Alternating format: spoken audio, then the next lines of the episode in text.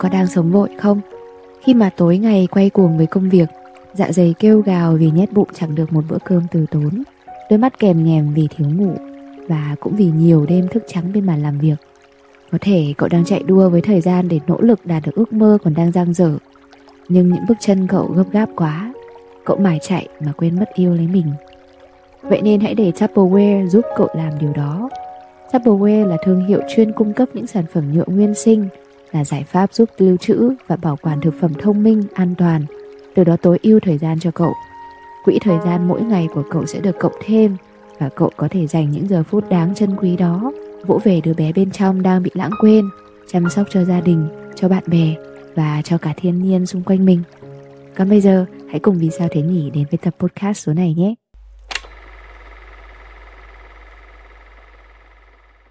Vụ việc bé gái 8 tuổi bị bạo hành dẫn tới tử vong khiến cho chúng ta không khỏi bàng hoàng, rùng rợn. Đọc những dòng tường thuật mô tả lại hành động độc ác, tàn nhẫn của dì ghẻ và người cha ruột đã làm với em mà mình không kìm nổi nước mắt. Có lần cô ta không cho bé mặc quần áo, bắt quỳ gối, giơ hai tay lên cao cho cô ta đánh, nhốt vào chuồng chó, hoặc bắt cháu quỳ gối để học bài trong nhiều giờ, liên tục đánh bé bằng gậy gỗ, đạp vào người, khiến cho nạn nhân bất tỉnh, sau đó tử vong. Gia đình là tế bào của xã hội. Một xã hội muốn tốt đẹp thì tế bào phải thật khỏe mạnh. Tuy nhiên, bạo lực gia đình hiện nay đang trở thành một vấn nạn nhức nhối gây ra nhiều hậu quả nghiêm trọng cho con người, nhất là đối với phụ nữ và trẻ em. Theo thống kê của vụ gia đình Bộ Văn hóa, Thể thao và Du lịch năm 2022, trong số các vụ bạo lực gia đình bị phát hiện, có 74% nạn nhân là nữ, 11% nạn nhân là trẻ em. Trước tiên chúng ta cần phải làm rõ bạo lực gia đình là gì. Bạo lực gia đình chia làm 4 nhóm chủ yếu như sau. Bạo lực về thể chất là hành vi ngược đãi đánh đập thành viên trong gia đình, làm tổn thương tới sức khỏe và tính mạng của họ. Thứ hai là bạo lực về tinh thần, là những lời nói, thái độ, hành vi làm tổn thương tới danh dự, nhân phẩm, tâm lý của thành viên trong gia đình. Thứ ba là bạo lực về kinh tế, là hành vi xâm phạm tới quyền lợi kinh tế của thành viên trong gia đình, ví dụ như quyền sở hữu tài sản, quyền tự do lao động. Và cuối cùng là bạo lực về tình dục, là tất cả các hành vi mang tính chất cưỡng ép trong quan hệ tình dục giữa các thành viên trong gia đình, kể cả việc cưỡng ép sinh con. Các dạng bạo lực trong gia đình thì bao gồm Bạo lực giữa người chồng đối với người vợ trong gia đình là dạng bạo lực phổ biến nhất, chiếm tới 70%. Thứ hai là bạo lực giữa vợ đối với chồng, thường biểu hiện ở những lời lẽ chửi bới, những cách ứng xử thô bạo, thậm chí là đánh đập chồng, quản lý thời gian và tiền bạc quá chặt chẽ, gây ra những tổn thương về thể chất và tính mạng của người chồng. Thứ ba là bạo lực giữa cha mẹ và con cái, xuất phát từ khái niệm yêu cho roi cho vọt, ghét cho ngọt cho bùi, cần phải nghiêm khắc với con, con sai thì phải bị phạt. Tiếp theo là bạo lực gia đình từ những người con đối với ba mẹ. Đây là hành vi bất hiếu, đi ngược lại với đạo lý truyền thống tốt đẹp của dân tộc. Tiếp đó là bạo lực giữa các thành viên khác trong gia đình như anh em, chú cháu đánh nhau vì xích mích, mâu thuẫn trong cuộc sống, vì tranh chấp tài sản. Trong tập podcast này, vì sao thế nhỉ xin phép đi sâu vào hình thức bạo lực thể chất và tinh thần giữa ba mẹ đối với con cái. Này, lúc nhỏ cậu có từng bị ba mẹ đánh đập không? Nét mặt hung hãn đó những tiếng mắng chửi đay nghiến hằn học, đòn roi hằn lên da thịt, gậy sắt dây da và tiếng vụt đầy hận thù khiến cho cậu nghẹt thở, đau đớn, nhục nhã, tuyệt vọng.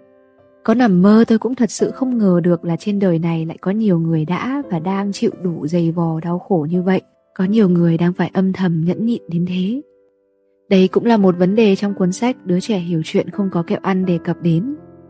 Bị đánh đập bởi cha mẹ những người mà cậu đang phụ thuộc nhiều nhất là một trải nghiệm cực kỳ khủng khiếp. Trong phút chốc, thế giới của cậu như sụp đổ, cha mẹ không hiểu được cảm xúc của con cái khi chúng bị đánh đập. Bởi lúc ấy, trái tim của cha mẹ đang ngập tràn sự tức giận. Họ đã hóa thành những ác ma đáng sợ. Cậu không thể biết được khi nào nhân tính và cảm xúc của họ mới trở lại. Chính cái lúc bị đánh chửi này, một đứa trẻ dễ bị nhồi nhét những điều tiêu cực nhất, lời mắng nhiếc hạ thấp lòng tự trọng của đứa nhỏ, rằng nó là thứ bỏ đi, là điều ba mẹ chưa từng mong muốn có trên đời. Nó là người sai, là người có lỗi và phải bị trừng phạt. Đứa bé bắt đầu thu mình lại, tự ti, đánh mất lòng tự trọng của bản thân, luôn lo lắng hoang mang, mắc nhiều rối loạn tâm lý. Chúng lớn lên và dễ chấp nhận rằng bạo lực là một cách hành xử bình thường và cho rằng bạo lực là phương thức giao tiếp hiệu quả. Một câu hỏi được đặt ra là vì sao ba mẹ lại có những hành vi bạo lực này đối với con trẻ? Thứ nhất, thông thường để giảm bớt cảm giác tội lỗi, kẻ phạm tội sẽ tìm mọi lý do để hợp lý hóa hành vi bạo lực của mình. Bạo lực giữa cha mẹ và con cái có thể xuất phát từ quan niệm gọi là yêu cho roi cho vọt, ghét cho ngọt cho bùi. Cần phải nghiêm khắc với con thì con mới lên người, con hư nên phải phạt, là một lý do nghe có vẻ chính đáng.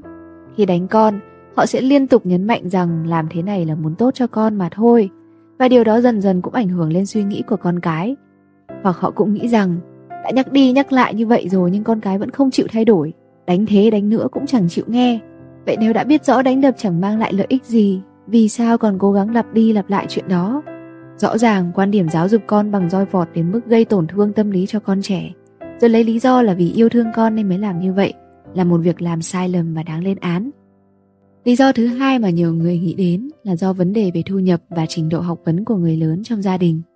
Khi nói đến việc đánh mắng con gái, người ta nghĩ ngay đến kiểu gia đình hạ lưu, cha mẹ ít học, thu nhập thấp, bị ức hiếp bên ngoài, về nhà đánh chút giận lên đầu con cái. bà mẹ vất vả kiếm tiền lo cho thân còn không nổi, nhưng giờ họ còn phải lo cho mấy miệng ăn nheo nhóc, sao mà không căng thẳng cho được. Không được đi học đàng hoàng, trình độ lạc hậu, đầu óc tù túng, thành ra quẫn trí và đánh đập đứa nhỏ. Dẫu vậy, vấn đề thu nhập hay trình độ dân trí không phải là nguyên nhân trực tiếp dẫn đến bạo lực gia đình. Rất nhiều gia đình nghèo đói nhưng vẫn ấm áp. Ngược lại, không ít gia đình giàu sang nhưng lạnh lẽo. Chuyện này vốn không hề hiếm thấy trong xã hội. Cũng có những người đổ lỗi cho rượu bia, chất kích thích đã hủy hoại nhân cách của người lớn. Rượu là vật tế thần phổ biến nhất. Rất nhiều kẻ bạo hành trong bạo lực gia đình có thói quen uống rượu, nhưng rượu không phải là thủ phạm, cùng lắm thì nó chỉ là một chất xúc tác, giúp cho kẻ bạo hành lộng quyền vô cớ, không phải chịu trách nhiệm rồi đổ thừa cho việc uống rượu mà thôi. Vậy, lý do thực sự là gì? Nguyên nhân cốt lõi giải thích cho hành vi bạo lực là vì khát khao quyền lực và kiểm soát. Quyền uy của ba mẹ là điều không thể thách thức. Việc con cái không nghe lời giống như một sự khiêu chiến cả về ý chí lẫn quyền uy của họ. Đây mới là nguyên nhân thực sự khiến cho cha mẹ nổi giận. Cốt lõi của ham muốn kiểm soát là ham muốn quyền lực. Mọi việc phải được thực hiện theo ý muốn của tôi. Nếu chúng bắt đầu vượt quá tầm kiểm soát của tôi, chúng buộc phải dừng lại. Từ kiểm soát đến bạo lực chỉ cách nhau một bước mà thôi. Các bậc cha mẹ cuồng kiểm soát đều tiềm ẩn nguy cơ đánh con cái của họ, bởi bạo lực là phương tiện kiểm soát tốt nhất. Bạo lực là một trò chơi quyền lực, nguyên tắc duy nhất là bắt nạt kẻ yếu và khiến chúng run sợ trước kẻ mạnh. Bởi vậy, trật tự phân hạng của bạo lực gia đình là điều hiển nhiên và chắc chắn, luôn luôn nghiêng về phía con cái là người yếu thế nhất. Người đàn ông đánh vợ nhất định cũng sẽ đánh cả con, và người phụ nữ bị chồng đánh đập cũng sẽ chút lên con cái. Chỉ riêng có con trẻ là không có nơi nào để trốn. Bạo lực gia đình chỉ có không và vô số lần. Việc cha mẹ đánh đập con cái cũng vậy. Chỉ cần mở ra một tiền lệ, chắc chắn sẽ lặp lại. Dẫu đã nhiều năm trôi qua, nhưng cậu vẫn có thể cảm nhận được cái ớn lạnh khi nghĩ về những hình ảnh kinh hồn bạt vía đó. Dù cho có thể cậu và ba mẹ đã hòa giải, những năm qua cuộc sống của cậu đã trở nên bình yên như thường lệ, nhưng sự rét lạnh chôn tận đáy sâu ký ức vẫn không thể nào tha thứ. Một đứa trẻ thường xuyên bị đánh, có tâm lý trả thù rất mạnh mẽ. Vậy, điều đứa trẻ thực sự muốn là gì? Một lời xin lỗi hay một sự trả thù? Thật khó để đưa ra một lời chỉ dẫn phù hợp cho tất cả những đứa trẻ, vì mỗi người sẽ có những câu chuyện, những nỗi lòng riêng. Tuy nhiên, lúc này, cậu thực sự phải ngồi xuống và suy nghĩ thật kỹ về câu hỏi ấy. Sau từng ấy năm trôi qua, cậu có thực sự muốn ba mẹ đích thân cúi đầu nhận lỗi về những điều kinh khủng mà họ đã làm cho cậu hay không? Và đứa trẻ trong cậu đã bao giờ vụt lên trong đầu một suy nghĩ rằng muốn đáp trả lại hay chưa? Liệu có khi nào trong đầu cậu hình dung ra cảnh tượng cha mình khóc lóc thảm thiết, nước mắt ròng ròng? Thậm chí cậu còn nghĩ thay cả lời thoại cho ông ấy rằng Xin lỗi con, tất cả đều là lỗi của ba. Xin con hãy tha thứ cho ba. Con không tha thứ cho ba thì ba sẽ không sống nổi mất. Đó, cậu tưởng tượng đến những viễn cảnh như vậy. Nhưng rồi cậu có thực sự muốn điều đó xảy ra hay không? Có những đứa trẻ lớn lên vẫn ôm trong mình hận thù. Chúng thề rằng sẽ không bao giờ tha thứ cho ba mẹ. Chúng đã tự hỏi bản thân cả nghìn lần, hỏi hết lần này đến lần khác. Vì sao ba mẹ lại làm như vậy? Vì sao họ không thể đối xử tốt với mình một chút? Vì sao họ mãi không chịu hối cải? Vì sao họ không chịu xin lỗi? Nhưng cậu ơi, cậu biết không?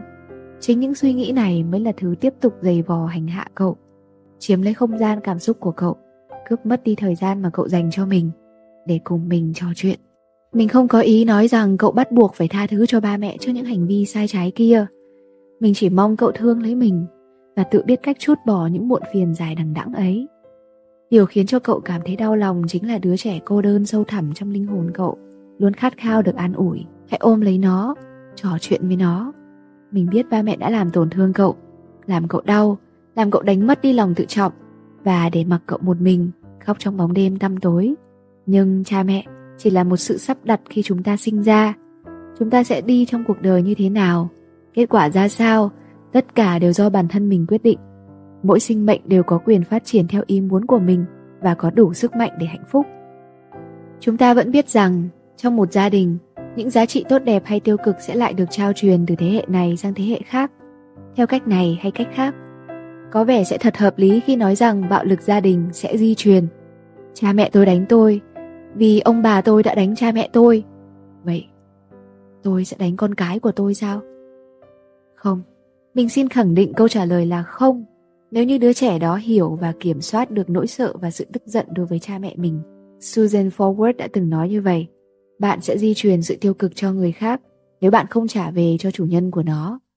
Nếu bạn không kiểm soát được nỗi sợ, cảm giác tội lỗi và sự tức giận đối với cha mẹ, bạn sẽ chuyển nó lên bạn đời hoặc con cái của mình.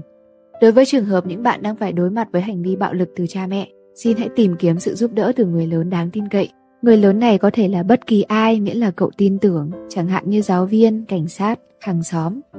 Nếu ba mẹ cậu có tiền sử bạo lực gia đình nghiêm trọng với cậu, tốt hơn hết, cậu nên giữ thông tin liên lạc của những người này để có thể có nơi trú ẩn an toàn trong những trường hợp khẩn cấp. Cũng xin cậu hãy vững niềm tin vào chính mình để không bị sao động trước những lời mắng nhiếc thậm tệ, tiêu cực của người lớn. Một lần nữa xin hãy nhớ rằng cha mẹ chỉ là sự sắp đặt khi chúng ta sinh ra. Cuộc đời và con người của ta sau này ra sao là do ta quyết định. Và tập podcast này không chỉ đặt câu hỏi cho những đứa con, mà đối với những bậc làm cha làm mẹ cũng cần tự ngồi lại với chính mình.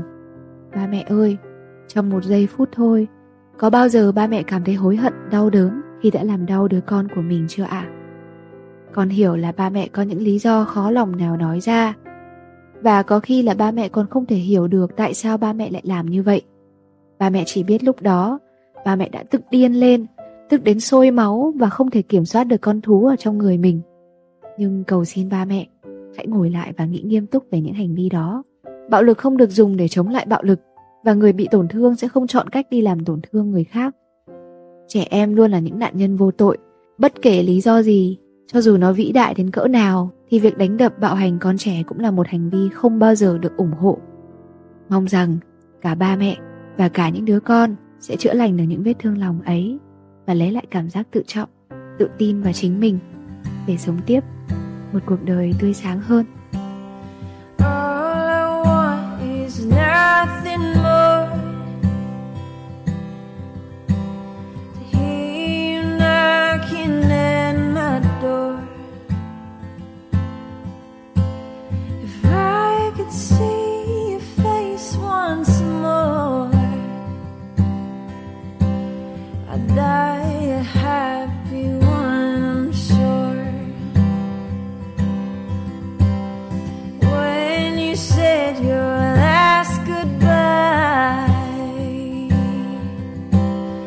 died